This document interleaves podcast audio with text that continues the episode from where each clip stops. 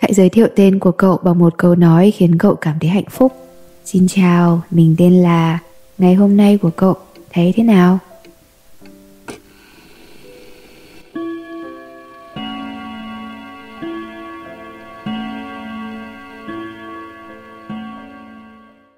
Hi hi, xin chào, chúng mình là Vì Sao Thế Nhỉ? Và chào mừng các cậu đã đến với chuỗi podcast bắt đầu bằng câu hỏi vì sao dựa trên phương pháp First Principle Thinking, tư duy nguyên bản. Từ đó mang lại cho cậu những góc nhìn đa chiều về những vấn đề khác nhau trong cuộc sống và để có một tinh thần sống thực sự.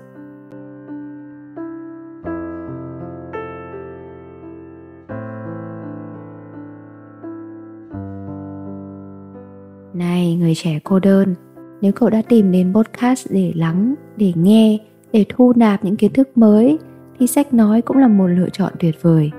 Phonos là ứng dụng sách nói có bản quyền cho thị trường ở Việt Nam, tương tự sách nói Audible ở Mỹ.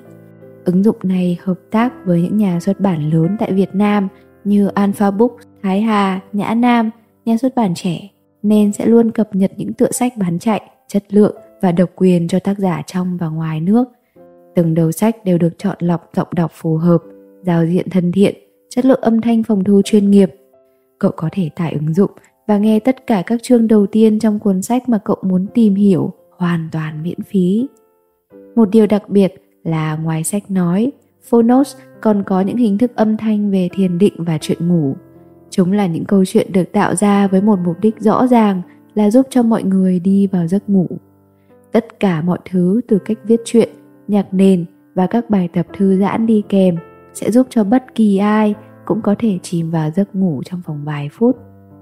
Mình tin rằng ứng dụng sách nói bản quyền Phonos sẽ là một trải nghiệm thú vị dành cho cậu đó. Có một món quà nho nhỏ muốn gửi đến cậu ở trong phần caption của podcast là cuốn sách nói, Nếu biết trăm năm là hữu hạn. Hãy cùng tải về nghe thử trong lúc đợi các tập podcast mới tiếp theo của Vì sao thế nhỉ nha.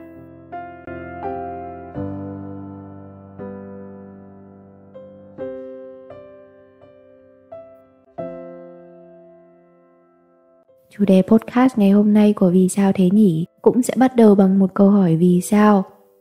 Vì sao thật khó để nói lời xin lỗi. Hai người giận nhau, cậu bỏ đi rồi ngắt mọi kết nối với người kia. Cậu nghĩ điều này sẽ làm cho người kia cảm thấy hối hận, nhận hết mọi lỗi lầm về mình và lẽo đẽo theo cậu để xin lỗi. Nhưng kết quả lại không đi theo dự kiến. Cả hai cùng lì lợm im lặng, không ai chịu xuống nước. Ngày trước, mỗi lần em giận dỗi, anh ấy đều dỗ dành em ngay. Còn giờ anh ấy càng ngày càng không để tâm đến em. Có phải anh ấy không còn yêu em nữa không? Cậu nghĩ rằng dù trong chuyện này, ai đúng ai sai không hề quan trọng nữa. Vấn đề là nếu bạn nam ấy không vì mình mà nhún nhường, thì người đó không yêu thương mình thực sự. Và mối quan hệ này cần phải kết thúc. Liệu có phải như vậy hay không? Thực tế, những câu chuyện kiểu, em sai rồi, anh xin lỗi em đi nghe đã quá quen tai. Trong mối quan hệ yêu đương, thông thường ta đều thấy nam giới sẽ nhận phần xuống nước trong những trận cãi vã. Xong, quan niệm nam giới bắt buộc phải nhận lỗi trong mọi chuyện không hẳn là cách giải quyết hợp lý. Việc nhận lỗi trong những tranh cãi còn con có vẻ là chuyện đơn giản. Tuy nhiên, đối với những vấn đề ở mức độ nghiêm trọng hơn thì lời xin lỗi chân thành quả thực không dễ gì có thể nói ra. Xin nhắc lại là lời xin lỗi chân thành còn những câu xin lỗi đại loại như, ồ, tôi xin lỗi được chưa? thì tuyệt nhiên sẽ không làm vừa lòng người nhận lời xin lỗi đó và thậm chí còn gây ra rất nhiều tổn thương. Một khi khó lòng nhận lỗi chân thành thì cả hai sẽ dễ vướng vào một mâu thuẫn lớn hơn vì chẳng ai chịu nói một lời, rồi chính cái sự im lặng này sẽ càng làm cho mọi chuyện trở nên trầm trọng hơn mà thôi. Vậy vì sao thật khó để nói lời xin lỗi chân thành? Nhà văn Harriet Lerner giải thích rằng, con người vốn có tính phòng ngự cố hữu rất khó sửa đổi. Để tự bản thân trực tiếp chịu trách nhiệm cho những hành vi của mình thực sự là khó khăn. Xin lỗi, tức là gạt đi lòng kiêu hãnh sang một bên để thừa nhận những thiếu sót của bản thân. Mặt khác, đối với nhiều người, đặc biệt là những người bị ảnh hưởng của tính nam độc hại, có xu hướng muốn được công nhận là luôn đúng và muốn được xem như người mạnh mẽ và quyền lực. Việc phải xuống nước trước khiến cho họ cảm thấy mình yếu kém, thất bại rồi họ sẽ bắt đầu suy diễn rằng liệu nhận lỗi sai về mình rồi người kia sẽ coi thường mình thì sao? Sẽ càng làm giá rồi phớt lờ mình rồi họ sẽ bỏ rơi mình thì làm thế nào? Có biết không lời xin lỗi chân thành rất khó có thể được cất thành lời. Nhưng một khi đã được giải bày thì nó có khả năng chữa lành những tổn thương trong quá khứ và cứu vãn các mối quan hệ trên bờ vực sụp đổ. Trong cuốn sách càng bình tĩnh, càng hạnh phúc. Của tác giả vãn tình có một trích dẫn đáng suy ngẫm như thế này. Yêu một người có thể chỉ là cảm xúc trong một khoảnh khắc, nhưng muốn buông bỏ một người thì không dễ dàng như vậy. Nếu trước đây cậu ấy là người dỗ dành em, thì lần này em có thể dỗ dành cậu ấy. Hai người yêu nhau nhưng luôn là người này phải nhường nhịn người kia, thì người này sớm muộn gì cũng sẽ mệt mỏi. Có qua có lại thì mới thú vị không có chuyện mất giá với không mất giá ở đây. Hiển nhiên, một mối quan hệ có thể duy trì thì đều cần phải có sự kéo thả từ hai phía. Như vậy mới cân bằng và bền vững. Chúng ta thường nghĩ lời xin lỗi là phần việc của người nói xin lỗi, nhưng xin lỗi thực sự đòi hỏi nỗ lực từ cả hai phía. Nó cần sự cân bằng giữa trách nhiệm và sự chấp nhận. Cần người xin lỗi không quá oán trách bản thân bởi những lỗi lầm cần lòng chắc ẩn từ phía người nhận được lời xin lỗi. Đây là một quá trình kép và liên tục. Đừng làm cho đối phương phải van nài để đổi lấy lời nói của cậu. Cậu có thể im lặng những lúc cả hai đang to tiếng và nóng giận vì sợ rằng không kiểm soát được lời nói, gây tổn thương cho cả hai. Nhưng lúc cả hai đều đã bình tĩnh, nhất định phải nói chuyện rõ ràng với nhau để giải quyết vấn đề và để hiểu nhau hơn. Nhiều lúc, hạnh phúc ở ngay trong tầm tay của chúng ta, có lẽ chỉ là vấn đề ai chịu xuống nước trước mà thôi. Dù là cậu xuống nước trước hay anh ấy xuống nước trước, thì chỉ cần trái tim của hai người vẫn hướng về nhau, cả hai sẽ có thể cùng nhau đi rất xa rất xa.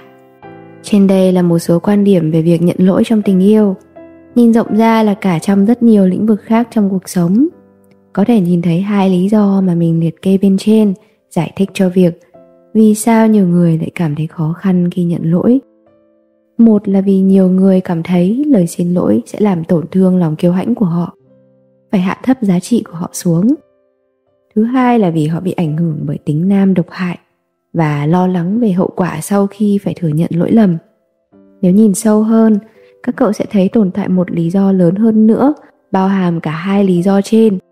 Mình nghĩ rằng một phần nguyên nhân vì sao nhiều người cảm thấy lời xin lỗi thật khó nói xuất phát từ những sự việc xảy ra trong thời thơ ấu của họ và kéo theo những ảnh hưởng tới quan điểm và hành vi của họ hiện tại. Trên trang Psychology Today, tiến sĩ Beverly Angel cũng đã chỉ ra điều này. Cụ thể, đối với những người đã từng trải qua quá nhiều sự xấu hổ trong thời thơ ấu, họ phải ngụp lặn trong một gia đình hay một cộng đồng chỉ toàn chỉ trích hay bác bỏ. Dần dần, trong họ sẽ hình thành cơ chế phòng thủ. Cơ chế phòng thủ này cũng được Sigmund Freud nêu ra trong thuyết phân tâm học của ông – hiểu nôm na là những người này bị ảnh hưởng từ những sự việc trong quá khứ, nên họ bắt đầu phóng chiếu những gì người lớn làm với mình lên chính bản thân của họ. Khó nói lời xin lỗi. Họ cho rằng cách đơn giản nhất để giải quyết vấn đề là tránh né các nguy cơ rơi vào tình trạng bị chỉ trích, bao gồm việc thừa nhận sai lầm và xin lỗi. Lại một lần nữa những vấn đề thời thơ ấu được đụng chạm tới sau biết bao nhiêu tập podcast thì vì sao thế nhỉ nhận ra và chắc chính cậu cũng đã nhận ra tầm ảnh hưởng của yếu tố gia đình. Theo First Cry Parenting, nhiều bậc ba mẹ nghĩ rằng với những người thân quen trong gia đình, xin lỗi hay cảm ơn là điều không cần thiết. Đã là người nhà thì dễ bỏ qua cho nhau. Bà mẹ mắc lỗi nhưng không nhận lỗi, hình ảnh những ông bố bà mẹ vô lý sẽ lại phóng chiếu lên hình ảnh của những đứa con. Và rồi sau này, khi lớn lên, chúng sẽ lại phóng chiếu lên những đứa con của chúng. Mọi thứ lại được trao truyền. Thật tệ khi biết những thứ được trao truyền đó lại là những điều không hề tích cực chút nào phải không? Gia đình lại chính là nơi bắt đầu cho mọi thói quen tốt của trẻ. Nếu ba mẹ mắc lỗi xin hãy chủ động nói những lời xin lỗi với con ba mẹ hãy giúp con hiểu ra được, lời cảm ơn đúng lúc, lời xin lỗi chân thành chính là thể hiện sự trân trọng đối với mọi người. Xin lỗi không phân biệt vai vế, biết nói lời xin lỗi đúng lúc, đúng người và đúng việc cũng sẽ giúp đứa trẻ trưởng thành hơn trong cuộc sống của chúng sau này. Chúng sẽ biết xây dựng một mối quan hệ tích cực với những người xung quanh.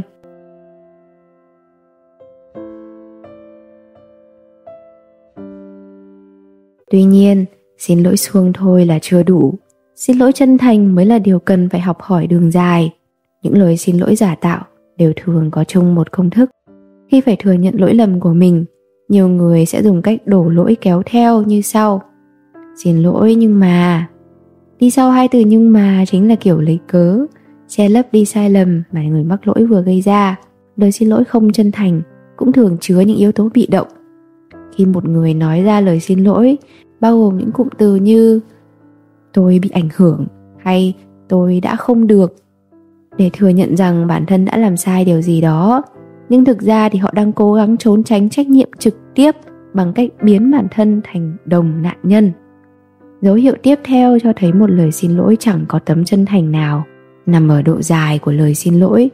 Nói dài nói dài, nói dại. Xin lỗi mà lòng vòng lan man, dùng toàn mấy từ hoa mỹ thì là không thành thật nhận lỗi rồi. Chuyên gia tâm lý học người mỹ, giáo sư dan newhouse, đã nhận định rằng có một số cụm từ có thể được coi là dấu hiệu của một lời xin lỗi thiếu chân thành, bao gồm, cậu biết đấy, tôi không cố ý. Câu nói này cho thấy đối phương đang cố gắng thuyết phục cậu rằng không có gì mà phải bực. Thứ hai, tôi đã xin lỗi rồi còn gì? Họ muốn nói rằng không còn gì để nói nữa và chẳng còn gì để xin lỗi thứ ba, tôi xin lỗi vì cô cảm thấy như vậy. Những gì mà cụm từ này truyền đạt là đổ lỗi cho cậu và khiến cậu trở thành nguồn gốc của vấn đề. Một số người còn hay dùng từ nếu đi kèm sau những câu xin lỗi. Tôi xin lỗi nếu đã làm em buồn. Nó đại loại như một kiểu thao túng tâm lý vậy. Nó làm cho người nghe cảm thấy mập mờ, nghi hoặc rằng họ bị tổn thương. Nhưng liệu có phải là vì chính họ đang làm quá vấn đề lên không? Hay cụm từ, tôi đoán là tôi nên xin lỗi điều này chỉ gợi ý về sự cần thiết là phải xin lỗi, chứ không thực sự đưa ra lời xin lỗi. Và cuối cùng, là xin lỗi nhưng không hành động sửa đổi, chắc chắn là một lời xin lỗi suông. Dù đối phương có nói gì khi xin lỗi, giá trị của một lời xin lỗi chân thành là hành động đằng sau nó. Hành động này có tác dụng bù đắp những tổn thương mà người kia đã phải chịu đựng, với ngụ ý là sẽ cố gắng làm đúng những gì đã làm sai trước đó nó có nghĩa là biến lời nói thành hành động. Và nhằm đảm bảo rằng sai lầm này sẽ không bao giờ xảy ra nữa. Đó mới là một điều khiến cho một người trở nên đáng tin cậy. Và nếu như năm lần bảy lượt cậu cứ tin những lời xin lỗi giả tạo đó, bỏ qua hết mọi lỗi lầm, dung túng cho những sự việc đã xảy ra và gây ra tổn thương cho bản thân, thì chính cậu cũng là người phải nhận lỗi nhận lỗi với chính mình nhận lỗi vì đã bao dung cho những con người tệ bạc. Nhận lỗi vì đã cho phép người khác làm tổn thương cậu. Nhận lỗi vì đã không yêu thương và nâng niu chính bản thân mình.